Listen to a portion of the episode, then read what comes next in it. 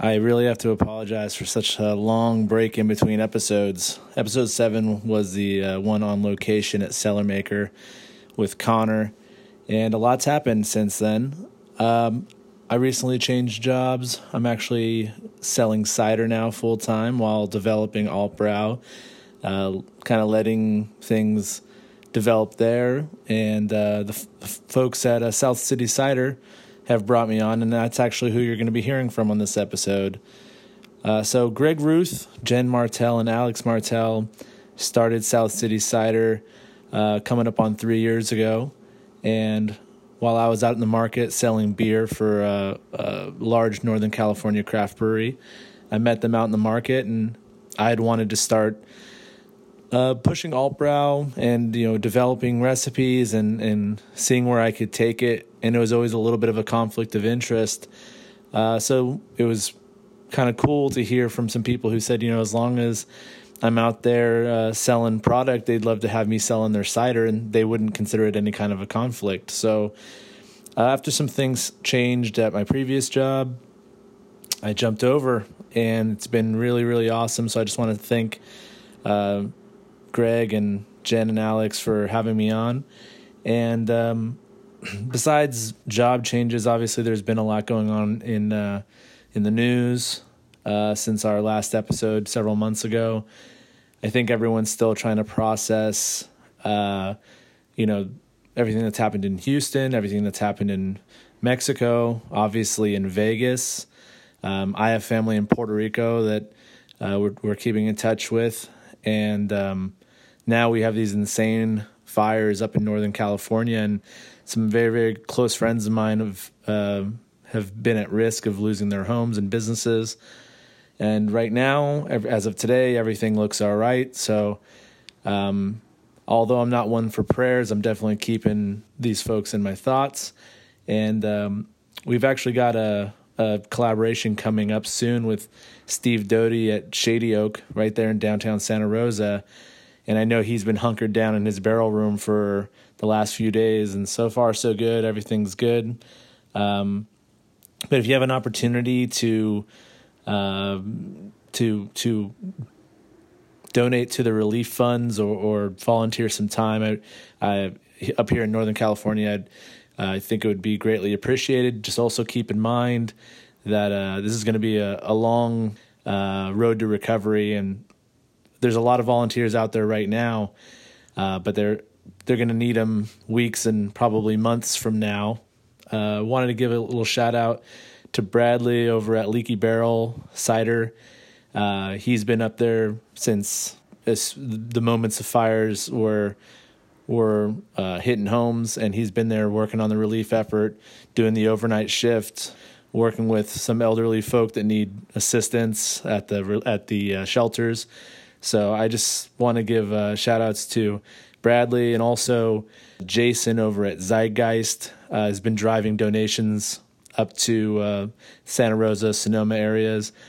Uh, one two three four Go Records in Oakland, uh, as well as Vanessa over at El Rio, uh, and I know a few other bars and restaurants, people in the service industry who are working on efforts right now. So uh, it's it's pretty great to see that we can we can put aside everything else going on the news with politics and and just uh, take a minute to to actually help each other out. So uh, it, it's unfortunate that it takes a disaster for that to happen, but um, I'm happy to see it. So thanks everybody for listening. Stay tuned. We've got a lot of updates coming, and check out South City Cider when you get a chance. And uh, feel free to shoot me an email if you need more info or if you'd uh, like to know where you can find the cider. And uh, I'll be announcing soon more details on our collaboration with Steve at Shady Oak. Thank you very much. Again, this is episode eight of the Alt Brow podcast with Greg Ruth from South City Cider.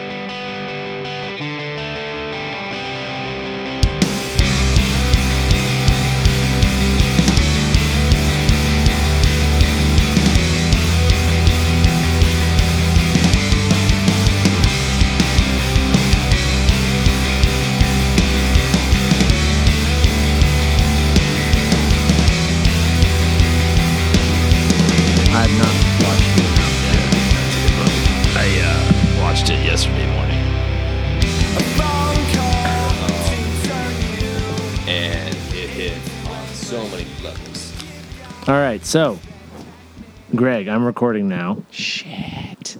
We just got back from what event? Uh, the Oktoberfest uh, day one. By the who do you Uh, organize? Is it Well, it's the California Beer Society, um, run by Oscar and um, Dan Swafford, I believe. I think that's how you pronounce his name. Close enough? Real good. Real. You just cut that off at Dan. It'll be good. Nope. uh, so yeah, we just got back from that event. Uh, it's in the Diamond District of Oakland, and you didn't get to really get to get away from the booth very long. No, Sling Insider. Although at the end of the night, we went over to the little VIP section. The uh, folks from the Good Hopper pouring uh, Morgan Territory beers. Yeah, that was good and stuff. yeah, it's a good time. Some of my my listeners, it's like three people.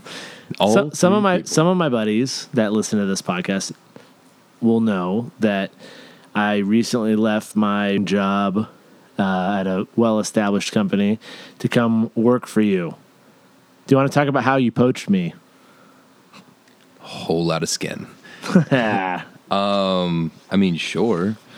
Wasn't real. I mean, Uh, Don't want to get don't want to get sued, but No, well, it was also wasn't poached at all. It was, uh, you know, with Altbrow, uh, it's something I've been working on since 2013, and I've always been willing to put it kind of on the back burner for my previous gig. Things change over at the company, and I wish um, those folks nothing but success. But when things changed, I kind of uh, decided I wasn't willing to put stuff on the back burner uh, anymore. And I had met you out in the market, you know, selling uh, while I was selling beer, you're selling cider, and um, I really liked your product. And I'm not, I, I had not previously been much of a cider person. yeah. Um, I recently, just around the time that we kind of got connected, I had started trying more and more um, ciders and just other kind of, just interested in fermentation in yeah. general Yeah, yeah. so kombuchas and everything else.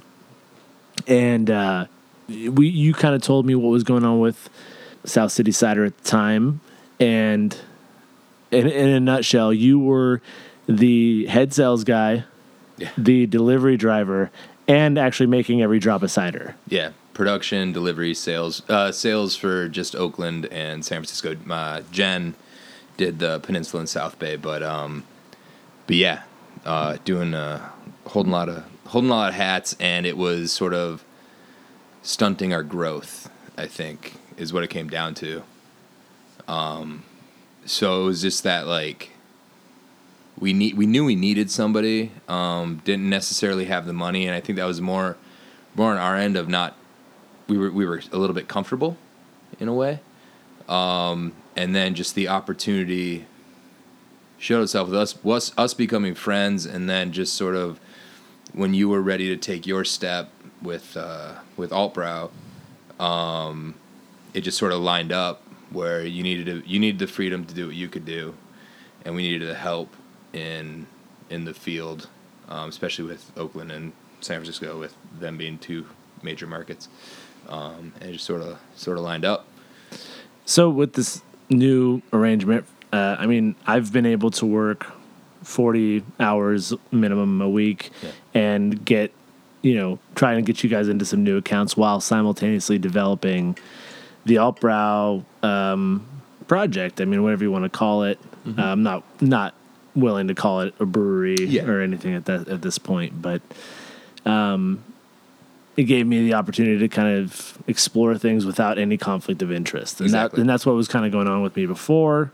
So, I just want to say thanks for uh, extending the opportunity to oh, me. Yeah. Oh, you're welcome, man. So, how did you get into cider? I know Um, you've, you've you, the the quote I've heard you say is midlife crisis. quarter quarter. life Quar- crisis. excuse me, of course, I'm you're not that 31, old. dude. I'm not gonna die at 60. Um, I might. I, Well, I mean, at this Yeah, rate, yeah, who, who the fuck knows? now, um, so I, uh, well, the, the I'll start with the company, um, and then how I specifically got into it. But um, company really just sort of came out of. Uh, so I have two business partners, Jen and Alex. Um, they moved out to the Bay Area. Um, I guess it'd be 2013. uh, maybe even twelve. Right after they got married, actually, they got married in D.C. or the D.C. area, and then they just bounced. They were just sick of everybody, and then fuck it, we're out. Um, but as they moved out here, uh, Jen had just become gluten free by order of her doctor, and the ciders that she could that she wanted to drink in terms of affordability were way too fucking sweet. And the ones that were absolutely amazing were way too expensive. So they had the idea of like maybe we could fill a void here and decided to start the cider company. And they um, for whatever reason in 2013 asked me to join them and I was having what I called the quarter life crisis. I was sick of what I was doing in DC. Um, it was more. It was. It was a basically. I, I realized everything I was doing. So I, so I was designing homes for a modeling company in the DC area, and I had been drawing floor plans. I was a weird fucking kid, but I was drawing floor plans. I was drawing floor plans in like third grade and all the way through. Like I just, I, that's what I would doodle. Like I would just doodle floor plans, and so it was like my calling. I went to college for architecture, blah blah blah. Got a job, and two years into that job, after graduating college, I was like, "This is the worst." uh, so, uh, stuck it out for seven years, um, and it was like that comfort BS. Uh, had a paycheck, I'm all good uh, stuck it out for seven years and just got really sick of it. And Jen and Alex came came knocking with this this uh, idea, and they, um, I said yes immediately, and they're like, "Oh, we can't pay you much." I was like, "I don't give a shit. Like, let's do it." And just like, "Oh, we all have to live together." It's like, "I don't, I don't give a shit. Let's do it." So took a year of planning. In October 2014, I packed my life up into a Nissan Altima and drove from DC to to San Bruno, California, and here we are. Yeah, here we are. A couple years later. So what what was the first batch of cider you ever fermented? Like when was your first batch? Me personally, or like yeah, yeah. you personally. Okay. Um, it would have honestly been so I drove cross country. So I, I home brewed with the old roommate like twice. Uh, you know, real real big experience. Uh, but yeah, so I moved out to San Francisco. I knew I drank cider. That's I had a tie to cider, and I was I drank it a bunch. Um, old school like uh, the original Strongbow before they reinvented it for America, like the dry right. stuff. Yeah. Uh, my sister studied in the UK, so she brought her love of cider back, and we lived together when I was in college. But uh, so anyway, I have been drinking cider for a while. Uh, but yeah, I moved cross country to start this cider company. Never fermenting a batch of cider in my life. I got there. Um, we Jen, Alex, and I toasted. We had a toast of champagne, like "Here's to the future." And then Jen was like, "Oh, by the way, you in you just drove cross country, and like four days you have to drive up to Salem to take the cider making class." And I was like, "Oh." So that was the first time I ever. Uh, it was a, a class by Peter Mitchell. He's now retired, but um, but really, you look at like the the American cider industry, especially the new, the new guys, like within the last like two almost three years, I would say eighty percent of the people with these cider companies have taken this class. And like right. I, I was in class with four or five that I know of cider companies around the country that are at our level. Um, so like so it's it's sort of interesting to see like everybody that's come out of this. It he retired. I think they're still doing the class, but like this guy was from the UK. He's like the the Yoda of of cider making. Right. Um. But yeah, that was the first time I fermented a batch of cider.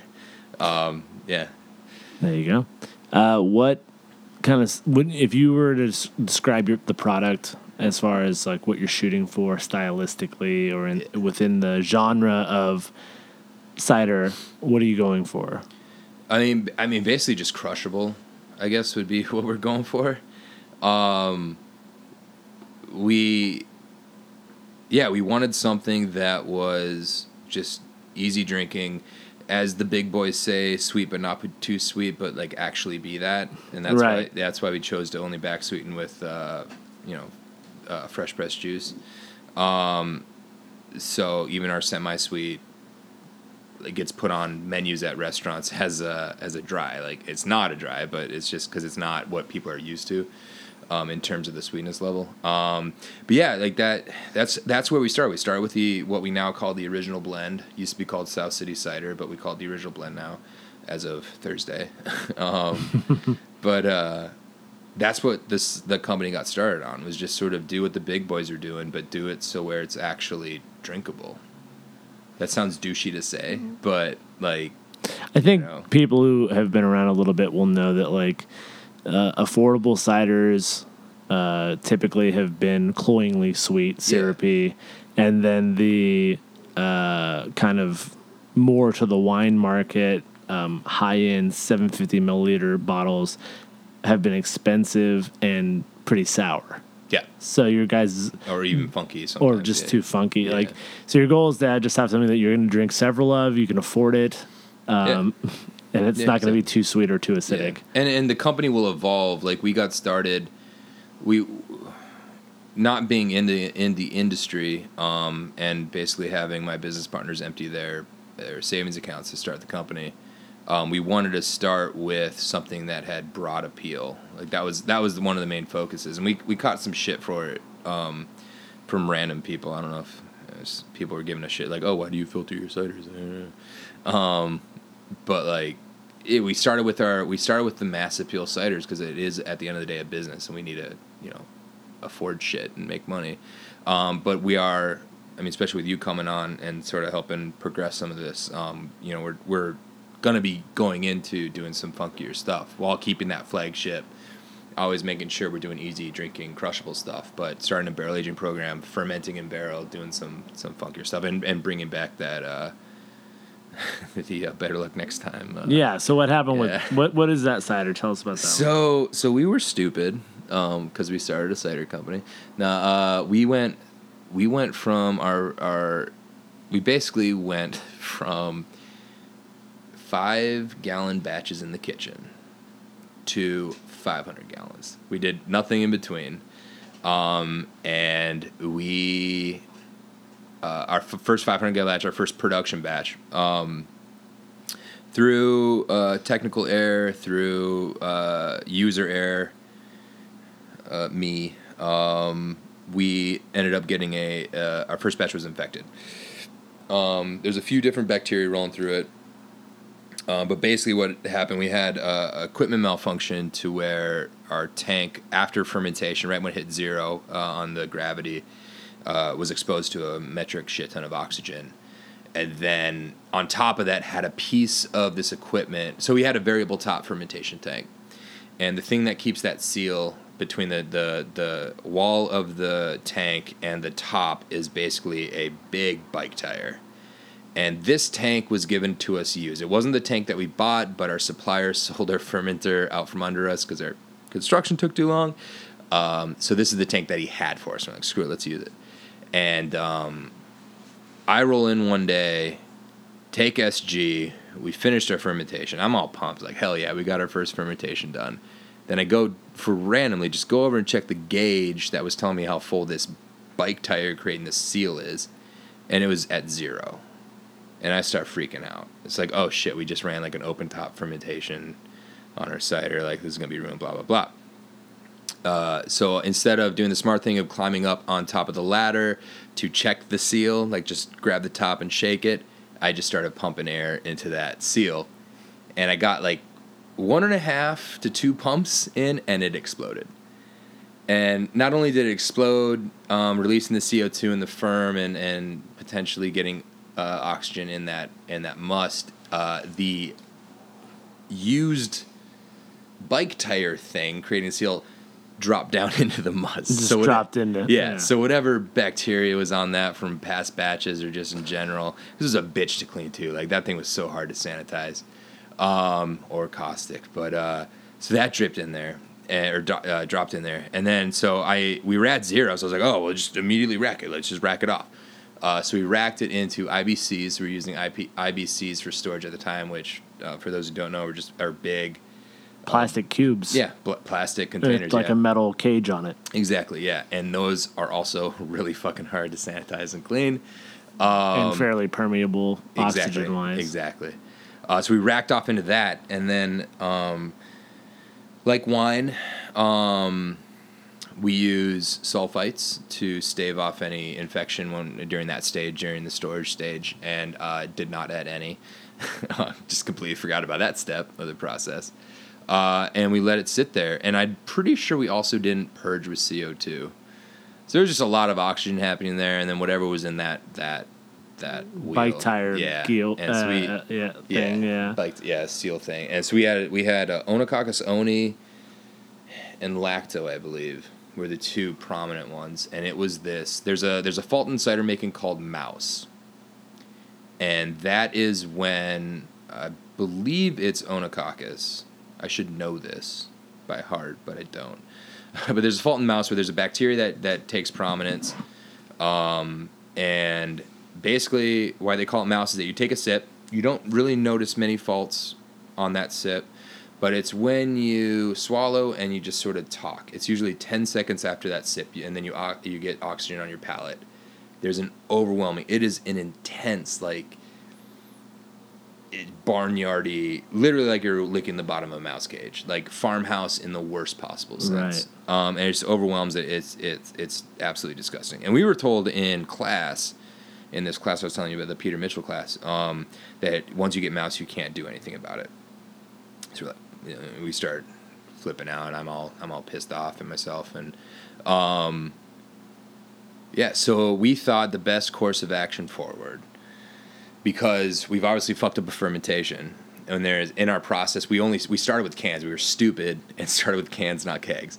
So we had to run a filter run, a filter blending run, and then a canning run, and then a pasteurization run. We had we had not experienced any of those. Um, so our thought was, let's get this shitty batch.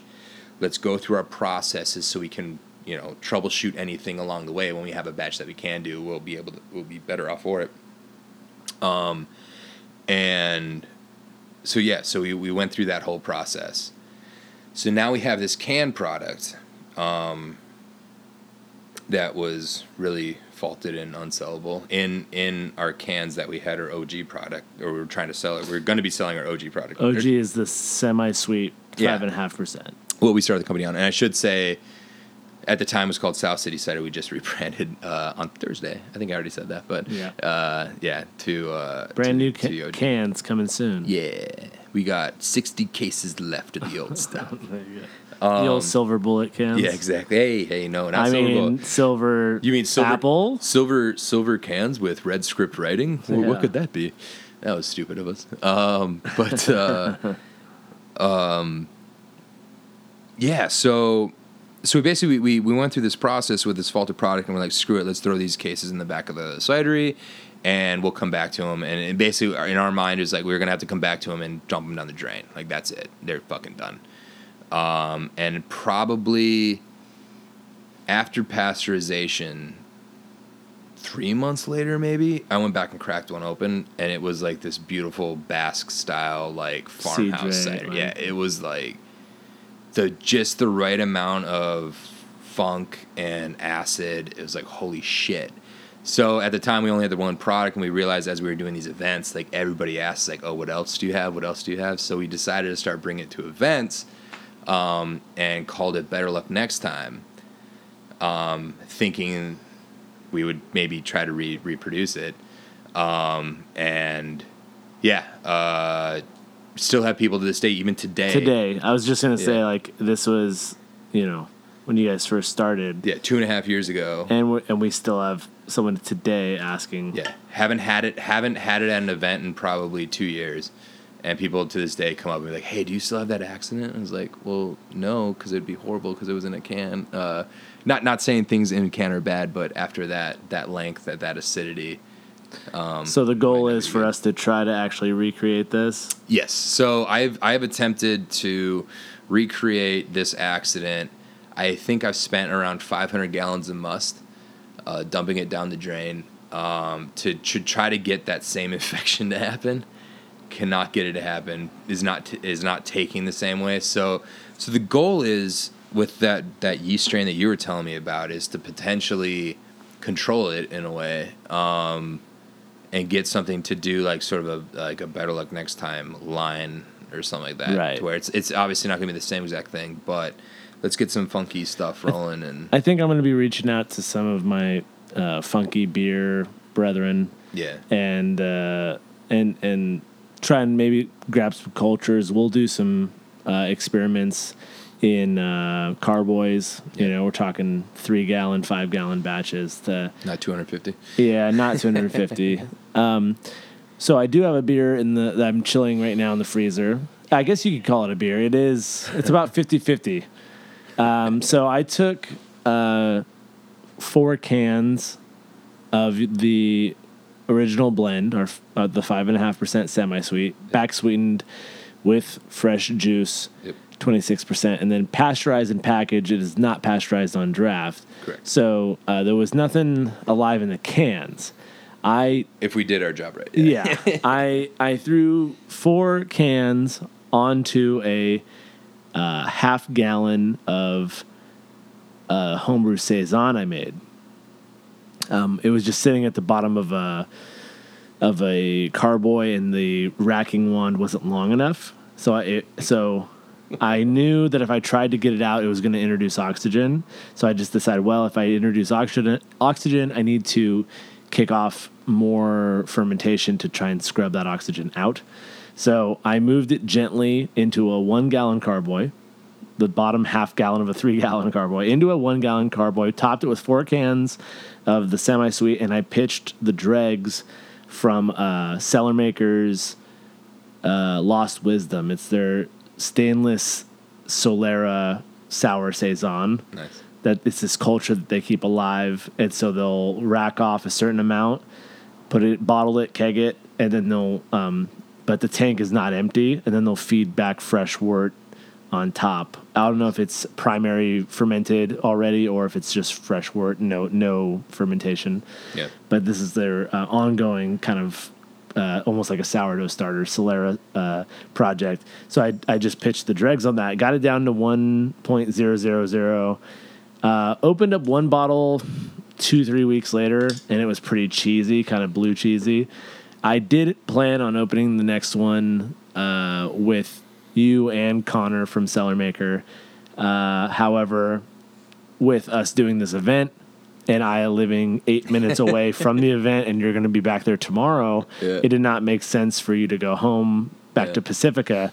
So I figured if you're going to come podcast, I should open that one up. So And- when when we hear the alarm go off in a few minutes here, that that's what that'll Oh be. shit! You got that timed? I have You got well, the chiller timed? Well, I put it on a free, so if we didn't forget about it. If we Yeah, just, true. That's a good But. I also have a I have another bottle in there. We'll Gotcha. we'll, we'll drink as well. Oh, I feel bad. I, I feel like the gin was more more the the the. Hey, let's go. That was that was the deciding factor. I feel bad for Oh, try, oh, so Yeah. so just for the listeners, all three of you, uh, the VIP tent at this event was not just beer. Not sure if it was supposed to be, so maybe I'm not supposed to mention Yeah, it. But might be it. I don't know. There was other bottles floating around the VIP section. the amount of mixers they had, it made me feel like that was a thing. yeah, it seemed like intentional. So Yeah. there was definitely some gin, and that Maybe kinda, it was intentional, and then you're not supposed. to I would say the it. shot of gin, which I didn't know was gin. I assumed it was vodka when we Uh, did uh, it, and straight then uh, we all took a shot of gin, which was gross. Thanks to your buddy over at. Was it uh, Kyle at? Oh no, it was Win at. Barlow Hall. Barlow yeah. Yeah. and uh, also Kyle Manigold from uh, Morgan Territory was there, and Melissa from Good Hop, and Mo from Good Hop, and quite a few other folks there. Good crew. Teresa from Drake's. I'm Yeah. gonna name all the people. just just rattle that off. Yeah. Um, so now that you're, you know, you you guys have gotten this company off the ground, and you guys are not uh, Bay Area natives. Correct. As someone who's running a company in the Bay Area, like this kind of, um, you know, very outspoken part of the country, and in a field where you know we're trying to as uh, alcohol um, slingers. Let's just say that. Yeah. I mean, you you you know, we're supposed to be having a good time. We're supposed to be about the party or whatever. Use with everything that's going on socially right now. do you feel? and this is not to get you in trouble with either your uh, fellow co-owners of the company or with the public or whatever or other cideries, but this is the question: Is do you feel like there uh, that companies should st- uh, kind of state a position uh, on on on social issues, or should they just leave it to like you know this is our business? Like we have stuff that happened in the beer biz, like with Firestone. There was some discussion about.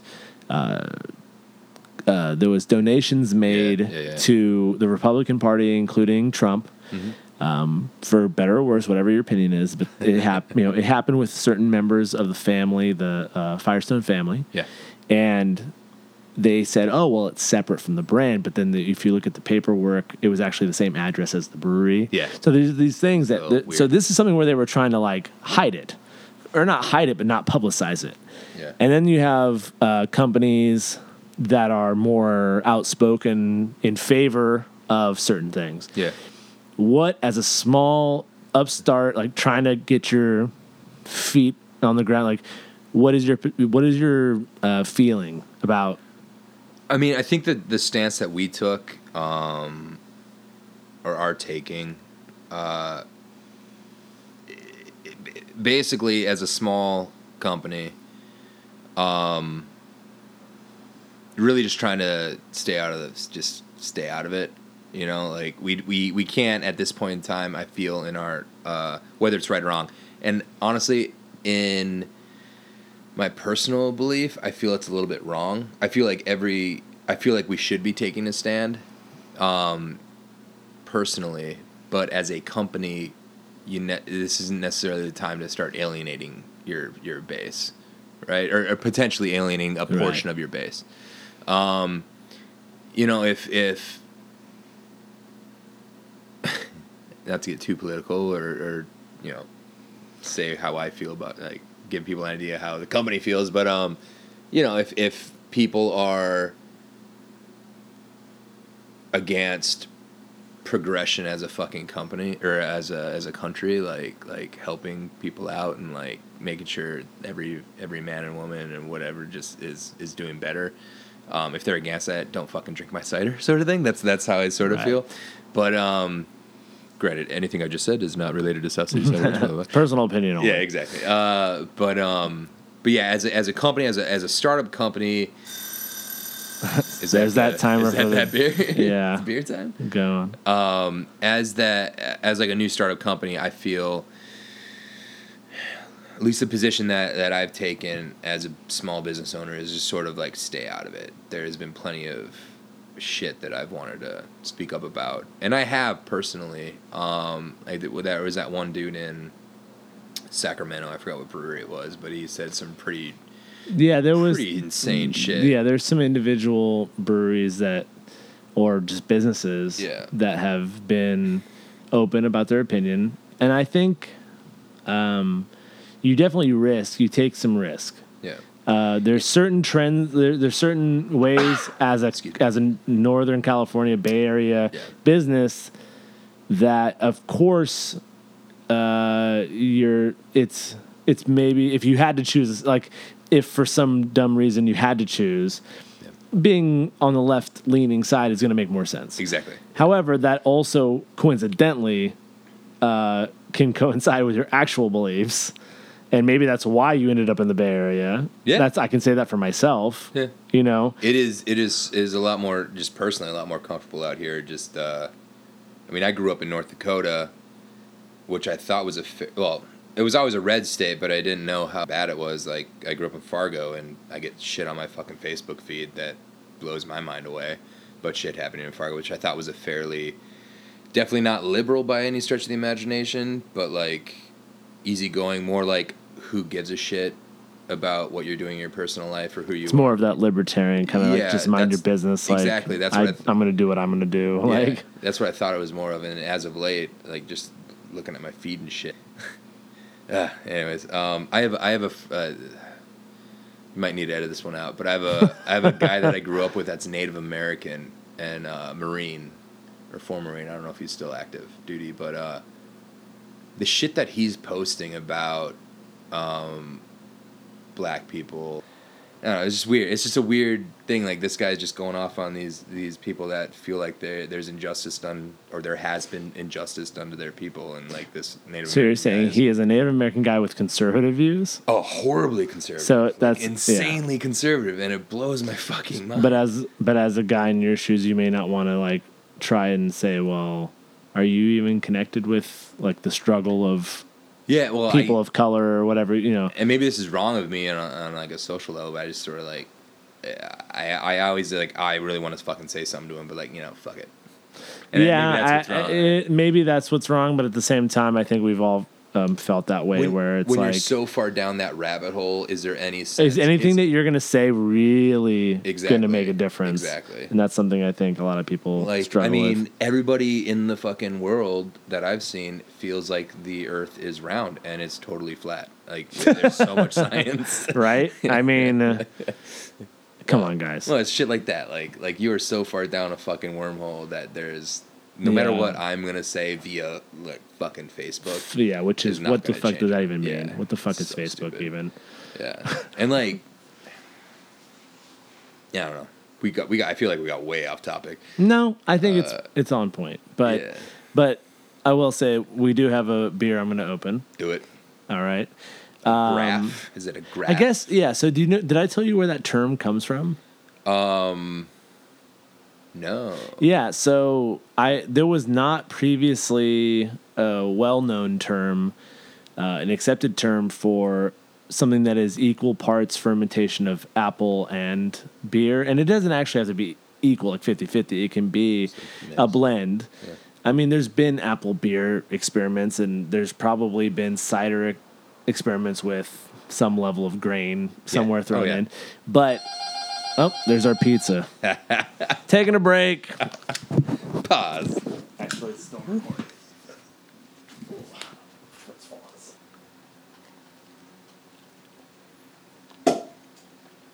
That sounded good.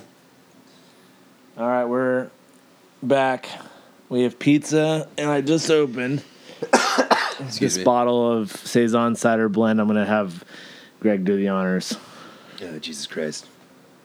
Do you have to fake it if I hate it? No, I want you to give me the truth. I shouldn't have washed your face when you said that. What are you thinking? Think out loud. Sorry. Uh, my first reaction is honestly, I don't hate it. Like- But so there's probably a little bit of sulfur on the nose that I don't think you like. you- I, may, I may- I no, I picking- actually like it. okay. I might be picking that up because you were talking about the blue cheese earlier when the, the right. first when it, I mean, this is incredibly better compared Okay. to what it was before. what I really like about it, and I think this goes off of like the sour, funky beers that I enjoy. They lean less Brett heavy, more like lacto uh, sour heavy. I really enjoy the. There is that funk, um, going on in this, but there's a decent amount of of acid happening that I enjoy. I think that's fair to say. I actually really enjoy the nose on this, although it doesn't resemble cider at all. Yeah, there's. I got a little. The first sip, I got a little bit of fruit. Um, but the second sip, I did not get that. The there was like a fruit for me. There was a fruitiness that I did not get. Definitely dry. Like there's there's a uh, Yeah. for me there's like a champagne I do get it. Doesn't the thing is it's definitely uh, as as dry as it is. It's hard to even say that it's beer. It would be. Yeah. It it definitely is a, is an apparent fruit fermentation because it's Yeah. so damn dry. Yeah, yeah. I'm not. There's like there's nothing. This is gonna sound horrible for your listeners, but beer like. uh, no, yeah, it's. I mean, I'm all down for experimentation, so I'm all I'm good. Yeah. I'm good. But it's very light. It's yeah. It's a very dry, light finish. You should probably do this again, man. Yeah, I mean, I'm definitely down to re- recreate this. I actually, I like the amount of funk that's on there. There's still some of that blue cheese, but uh, compared to the first bottle I opened, this is. I'm actually I would like I would if I ordered this, I'd be pretty stoked on it. Which to me Agreed. is Yeah, like yeah. the standard. I'll like, tell you what, man. You throw that into a fucking red wine barrel. exactly. So I mean, um, our current yeast, excuse me, our current wort uh, that we have aging in barrels is produced at uh, Freewheel Brewing. We're friends with those guys. That was actually one of your first accounts, right? The The first account. The most intense experience I may have may have ever had. Um, so we met. So the first event we did was um, I don't think they're around anymore, but it was a, it was a it was a beer fest. I forgot the name of it. I don't want to accidentally say somebody else's name, but it was a beer fest that used to happen every summer. I mean, actually, it was twice twice a year it happened, and they were headquartered out of the uh, East Coast, and yeah, I guess they just did not end up making it. I want to no, I'm not even gonna guess because I'm gonna say the wrong one, and then people are gonna think that event Right. is shut down, and um, and so this uh, gentleman came over.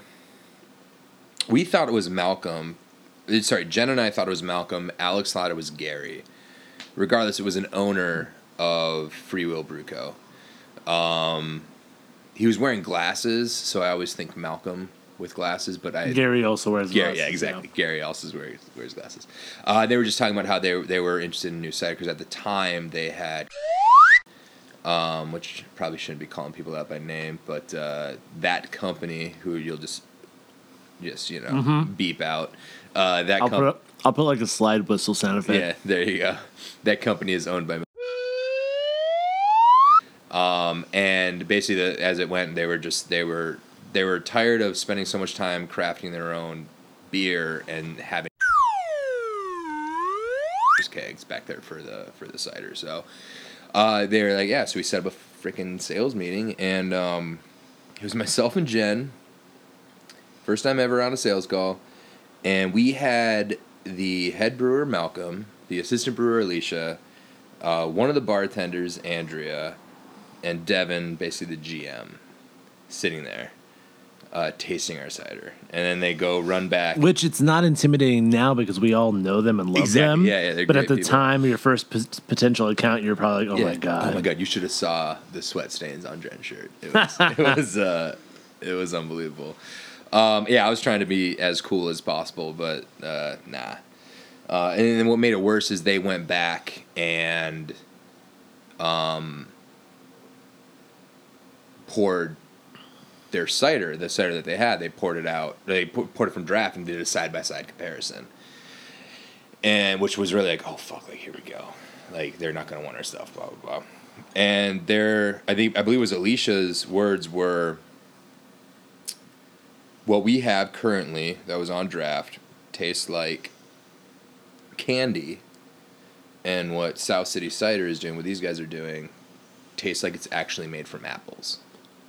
And it was like that at that the biggest time- compliment you could get. Exactly, and that's exactly what we were going for. Is that easy drinking line had been under? It was just everything there, everything that was out there, just seemed to be candy like and overly sweet and just cloyingly so. It was just bad, and so that it was so reaffirming uh, that that the horribly, horribly stressful. Oh, oh shit, what are we doing? To oh my god, here they are tasting it against one of these big nationwide brands, and then holy shit, that's really reaffirming. Like we're we're onto something. And now, and you guys have been on. We've been on there since then. Day one. Yeah, it was uh, that was the first count ever two and a half years ago. Freewheel Brew Co. down in uh, Redwood City. Yeah. Yeah. So shout outs to them. They actually produced the wort that's in the barrels we're aging right now for Alt Brow. Yeah. So tasting this beer slash cider slash graf. That's what we were getting to before we went on our little break. Was that uh, graf is something that was actually coined uh, in uh, a Stephen King book. It was in the Dark Tower series, which just became a movie recently, and uh, it was something like some post-apocalyptic drink involving both beer and uh, cider, or beer or, or malt and apple fermentation. So it was just uh, Stephen King nerds that started actually brewing it Nice. under that that title. So, um, yeah. So you guys at your facility, if you wanted to do something like this, you couldn't. You're not allowed to do any kind of grain fermentation on site. Correct. Yeah, we have to get we have to drive all of our sugars from fruit, um, and then it's just whatever tax bracket you want to come into at that point in time. Um, Right. To be the lowest tax tax bracket, you do the majority of your sugars are derived from apple or pear, which is like Right. twenty two cents a gallon. And the moment you want to go over that threshold, you're up at fuck. I think it's like a dollar forty four a gallon. So some ridiculous a ridiculous jump. Big jump. Yeah. Now, we could hypothetically do a collaboration with a brewery, which they're allowed to do fruit fermentations. I Yep. believe if it's a less than fifty percent or something Yeah. of the, of their ferment uh, fermentable sugars. Yeah, and like I, I'm willing. Like I would love to do a bunch of stuff. So like that, Devin and Alicia at Freewheel, Hey, buddy. I don't have any more bottles of this to share, but uh, it's really tasty. So if you guys want to do a little graf collab, Yeah. let's do it. Looking at looking at you, Devin. dick in Tahoe right now. Right? Yeah, what a dick. Being a good husband Yeah. for his wife's birthday Yeah. extended celebration. Bullshit. So, if there was something that you wanted to communicate to uh, brewers, like in the beer world, like p- people on the beer side of things, about some of the struggles of uh, the cider world, like you know, w- typical kind of things. I, I mean, I can tell you, I went from working for a craft beer company that was kind of like king of the hill on the IPA wars, Yeah, and it was yeah. defending handles left and right Yeah. and now I'm working for you guys where I'm doing this. Um, you know, everyone is fighting for the same handle of cider. Every bar has one cider, and they're usually taking their beer program very seriously, and they're uh, you know bringing in new stuff, or they're uh, uh, you know um, rotating Yeah. craft beer handles, uh, you know, you know, rotating IPA and blah blah blah, and then they just have their whatever in-house Yeah, cider. Whoever whatever, got yeah. to them first, Exactly. Yeah. and It's the and it's the same kind of conversation I've had with other great local and regional cider producers. I've, you know, I talked to Connor, was one of the sales guys from Mission Trail. I talked to Bradley at Leaky Barrel. I talked to some of these other folks, and it's a similar struggle. Yeah. Which we're all fighting for one handle. Exactly. So just from my experience, that's been one thing. But if there's something you wanted to communicate to the beer world, is there is there anything in mind that you had like something you'd kind of like to maybe people don't know as far as the struggles of a, of a cider maker? Um, to the beer industry, like people in the industry, maybe not so much. Um, though I have some qual- like I have some beef with the uh, SF Brewers Guild. Oh, do tell. Nah, it's well they're they're preaching, which I, I get as a business person, I get, but they're um supposedly let me let me say supposedly preaching that we're we're the we're the enemy um, over in San Francisco. Um, and it's sort of like so we were part of the Sierra Nevada uh, beer camp the last two years. Um, and this past year we were signed up, ready to go, and then we get this thing from we get the, an email from one of the organizers saying, "Oh, we can't come. Um, it's beer only," which is like whatever. Um, and then I guess, uh, and I'm horrible with names, and please call me out on this, but the owner of Mission Trail, I forgot his name. I think it's Tom, but I'm way off on that. it's not Tom. Uh, but uh, the owner of Mission Trail like called him out because he might. I think he might have had a better idea what was happening. But basically, the SF Brewers Brewers Guild who puts that on, and I get like you want to have a beer event, that's fine, whatever. Um, we have we have our one cider event a year. You know, we have uh, cider summit. I guess there's some other like the cider walk happens down in San Jose, but you know, at the most part, you know, I would say we have there's one huge. Oh, there's also hardcore cider tour down in Santa Cruz, which has hap- happened today. Um, but uh, yeah, like the fact that they were just like they didn't want us. I guess what frustrates me is you go to the uh, Sierra Nevada Beer Camp, put on in San Francisco, put on by the SF Brewers Guild. They would gladly have these big ass macro beer companies there having their volunteers, nobody related to the company, not nobody related to the distributor, nobody related to the brewery, just having these uh, uh, volunteers sling this beer. A bunch of minions Exactly. working for a mega corporation. Exactly. But a local cidery. A local cidery where the owners, three of the owners were going to be there, and there was only four cideries there. So they did. I should say they did allow us to be there, uh, and I say allow because they threw us in the corner, the very last thing could get to. So they had four cider companies there. Um, myself, Mission Trail. It was the cider companies over there. Mission Trail, South City Cider Works, uh, 101, um, and oh shit, I'm gonna forget the last one. I would do this. Tag and Jug, No. Golden State, No. Mission, no, not Mission Trail. Shit. Not Um, not one of the big guys. No, it was a. Ah, shit. It was a smaller one. Right. Sorry for whoever was there, and I totally forgot. Gowans. Not Gowans. Um, not Tilted Shed. Whatever. Uh, Fourth Mud- Cider Company was there. Much love to all those brands. Oh, it was though. Schilling. I believe it was Oh, Schilling. there you go. So they're out of state. They're an out of state company. And we should name like ten other brands we like. Yeah. Yeah, so- exactly. Yeah. Uh, it might have been Schilling. It might not have been Schilling. Who the fuck knows? It was uh, it was uh, four cider companies, and out of those four, um, you had two of them with the owners there. Uh, so Mission Trail and ourselves. Uh, 101 had uh, reps there. Bradley. Yeah. You'd mentioned who. Well connected. Yeah. Um, from ha- Bradley from Leaky Barrel. Half Pint Cider, which is the distributor, but also Leaky Barrel, Right. which is his new company. He started with his brother. Um, and then yeah, some other company, and that that company I know had reps. I'm fairly certain. I keep going back to Schilling, so it might have been, but they were they were reps. Um, whereas you had these huge companies that just had you know just some dude in a black T-shirt that had no idea. Like oh let, oh tell me about your beer. Okay, let me look at the label. Uh, this is what the label says. Here, drink it. And and we're like we're the assholes, you know. And these guys, that's because we are a different, as the you know data that the polling people are you know showing we're the enemy because we're not beer. I do get it as a business owner, right? Like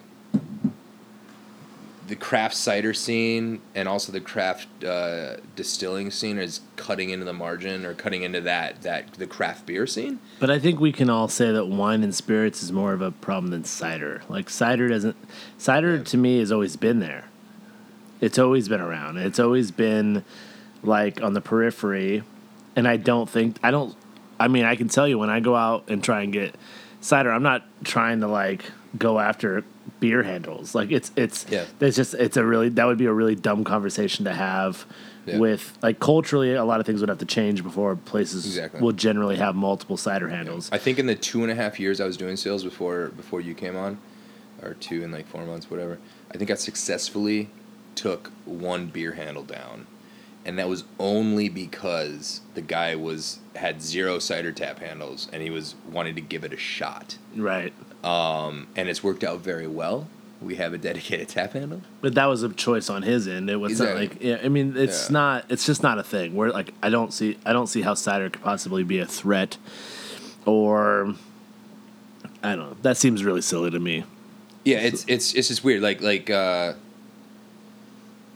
yeah, in in a way, and, and I've heard I just through grapevine, I've heard that they're they're having like meetings about this shit, and they're like getting together and they're talking about how they can stall the growth of cider basically in the Bay Area. We're just trying to we're grinding out. We're trying to ferment some sexy stuff for people to enjoy.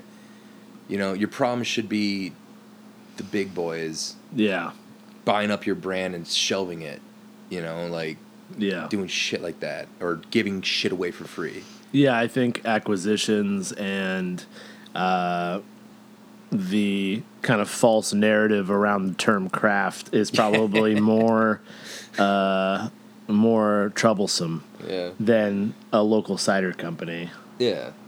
No, I I, I agree, man. Uh, yeah, so that that'd be the one thing. I mean, there's shit I would say to the general population about cider. Um, but it's just more so I'd pay too close attention to Untappd reviews. People who don't drink cider regularly Yeah. re- giving you you know reviews on cider Yeah. and you getting Upset about it. upset about it.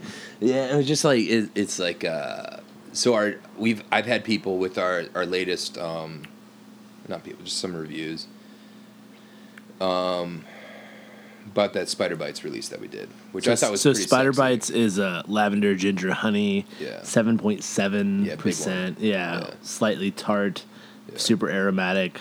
I thought this batch uh, with a little bit more honey and ginger than the last first batch was. I, I thought it was great. Yeah, I, I thought. I mean, every time I go back to it, because, as you well know, I didn't have sample bottles done until halfway. We were halfway. Thanks through the for that. batch. Yeah. So Tim's sitting there just just selling this fucking cider without any samples to give anybody, and it went great. Like people were just buying it up. You're welcome. Yeah. Um, yeah. Uh, so I then halfway through the batch, I finally got sample bottles, and I obviously did way too many. So I, you know, I have a bunch of bottles sitting there, and I every now and then I'll just go crack one open.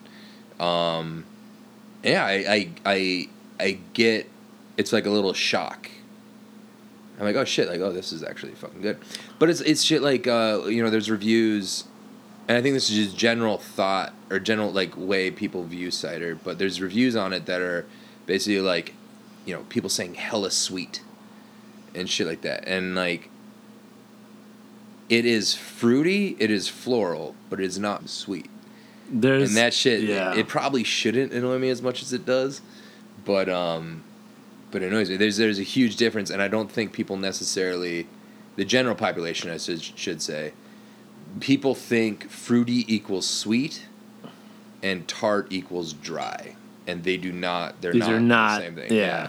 tart does not mean dry So a perfect example of this is our um, the Dry Me a River, which is our dry, six point nine percent cider, Yep. and we do a dry hopped version. Yep. It's literally the exact same cider, but we use Seven Seas, which is a hop blend with all the uh, seven of the hops was starting with the letter C. So we're not going to do the whole list. Um, but from the blend, whatever, whatever the hell it is, yeah from the blend we get uh, you get a lot of um, kind of very very very early uh, like in the cidery kind of grapefruit citrusy and as it sits I'll, i tend to get um, some stone fruit peach uh, nectarine ap- apricot with a little bit of mango in the background uh, greg's mentioned maybe a little bit of melon yeah i get a lot of melon yeah um, but the point is, it's aromatically different Yep. than the than the dry, and that is the only difference. yeah It is the exact same cider, Yeah, just with hops, which dry. does not add any sugar. It does not add anything except for aromatics. yep A little, it foams a little bit from the hop oils, and that's about it, about it. But people will consistently say that the, our that the dry hop called all the good hop names were taken from all you know thanks to all you uh, clever IPA brewers who come up with all your funny names. Um, they will consistently say it's sweeter than Dry Me a River, and it Yeah. is absolutely impossible Yeah. that it's sweeter because it's literally the same cider. the same fucking cider So Yeah. so this is what's happening with um, Spider Bites. Yeah, and it, it's just it confused me because that is um, drier than our than the dry me river. Yeah, it's- the yeah. driest cider we've done. There is definitely I so I used wildflower honey on it, um, which to me might have been the wrong choice. It was sort of a uh, on the fly um, move. I probably should have used clove because to me, with the lavender going on there, the wildflower you're not necessarily picking it up; it sort of masks itself. Um, but there is this nice, subtle softness, sweetness um, to the cider, and then a nice, slow burn on the end of the ginger. It's not sweet. And so that just like, and again, I pay way too close of attention. I'm sure you're not the only uh, producer Yeah. to whether in cider, beer, wine, spirits, whatever. That's that maybe spends a little bit too much time looking at reviews. The issue is that it's looking at reviews specifically in a format of of where it's 90 plus percent beer exclusive. So you're not going to have people who understand yeah. uh, what you're trying to do. Yeah, so they came out with a new one for cider only called Cider Experts, I believe. That sounds douchey. Right? Anytime you call yourself a fucking expert, anytime an app, it's like, oh, I'm a cider expert. I have this app. It tells me I'm an expert. Yeah. Uh, I think we had one or two reviews on it. I, I don't remember what they were, but Alex was like, "Yeah, don't download this app. Like, yeah, you're not gonna you're not gonna be happy don't. with what these people are saying." It's like I- it's it. and again, like as we were talking about before, like I'm not at this point in time in our lifespan of the company. We are not. Uh, we we are trying to do easy drinking, crushable ciders. We're we're having with you coming on board and with this like saison fermentation that I completely fucked. Uh, you know we're You're giggling just because you put it in the cooler too soon. It'll be yeah fine. yeah we'll we'll make it work. We'll it's gonna it work. Don't worry, Uh, Jen. Jen. Don't fucking worry. Jen Martell. We love you. Yeah. One of the owners of the company, and uh, She's the overseer of order and or the bank. Yeah. and, uh, so she doesn't like seeing ciders that she thinks may not come out. But don't worry, we got this. So so the to clue everybody in. Um, I did our first ever experimental fermentation um, with a saison yeast. Uh, and I did a couple things. I went rogue. I should have asked Tim's in for Tim's input, but I uh, I fucking went rogue when I was pitching the yeast. Uh, basically, when you're pitching yeast for using the wine yeast that we use, we uh, we add nutrients to it to make sure it's all uh, happy and healthy, has all the nitrogen and all that stuff that it wants to eat. Um, and I was using a dry uh, saison yeast from Belle, I believe it was, and uh, didn't know that most of those dry yeasts are Already packed with nutrients. Exactly. Yeah, it has. They don't that. need to grow anymore. Exactly. And also, what to get the expressive saison character, those ester and phenols, is it's okay to slightly under pitch. Yeah, you because you're going to actually yeah. stress the yeast a little bit. Yeah. So then, on top of that, it did. He he did his normal, um, you know, number of days where you know it hits uh, the gravity once, which is basically how much as sugar has been consumed and converted to alcohol and CO two. Which is zero for us. Yeah. Yeah, and crashed it. Put it in the in the walk-in. Well, the thing is, there's little byproducts that the yeast will continue to consume Yeah. to clean up, and so so don't worry, folks. You will see it. Yeah, it's Uh, coming. It's coming. It's gonna need some time. Yeah, so we're gonna take it back out of the fridge and let it warm back up. Maybe pitch a little bit more yeast and let Let it. that clean up a little bit. Yeah, we're good though. It's all good. Um, that's the fun part. But uh, but uh, Jen, wa- when I told Jen my idea, well, she knew she knew um, she knew I wanted to do a saison. Tim and I had been talking about for a while, um, and she was expecting that first batch. Well, first she was expecting me to run like three trials, get some different yeasts, and like see how it goes. and what'd you do, Greg? I just uh, asked her to order me 250 gallons of juice, threw it in a threw it in a uh, IBC, and you know, pitched. some Let her rip. One and a half days that fermentation was done in. Free rose it. Um, went from yeah, it was it was way too way too fucking quick, but we'll we'll fix it. It's all good, man. Yeah, Jen Jen. Uh, We're gonna call this one Jen Sanity. That's the name of the. yeah. Yeah. So uh, before we wrap up and eat some pizza and drink another beer, uh, is there anything you want to tell us about upcoming events or releases, or or I mean, I'd I'd like to just wrap. I mean, one question I'd like to wrap it up with is you know what is it? What is a long term um, vision for for South City Cider? I What is your long term vision? My long-term because I don't. You, we Yeah. can't speak for might not agree with uh, Jen and Alex's long term vision, but no. Uh, I think I think what we're trying to position ourselves at, I think it's been the goal from almost the beginning, is because we are we are not Bay Area natives, and we are honestly I'm from the Upper Midwest. Jen and Alex from the uh, the East Coast. There, we've sort of always gravitated towards having multiple cideries throughout the country that sort and we're talking like way long term here. We're like we're going we're going years in the future. But um but that's that's sort of been our been our long term goal is to have something most likely in the DC area um sourcing regional fruit and then for the more intricate stuff local fruit um and then maybe something somewhere in the upper Midwest. I mean, we're talking like like Chicago's saturated as hell right now. Michigan would be amazing because of all that the fruit that they have available. Uh, Minnesota would be closer to home for me. Um, so that's like the long long term goal. Um, Just so you know, I'm not moving to any of those places. it's all good. We'll keep you in the Bay Area. Yeah, Thank you. yeah. well, by that time you'll be fucking you know. No, 10 years you think I'm leaving? You think I'm leaving? No, again, when I when I'm talking about this, we're talking like 20, 30 years down the road. so you should have all Albro up and going and uh, Doesn't mean I've gone anywhere. But um, sort of the more immediate immediate uh, future here is um, where big thing for us is tap room. Um, we've outgrown our space, so we're, we're looking for a bigger space, and with that will come a tap room, which is going to be amazing.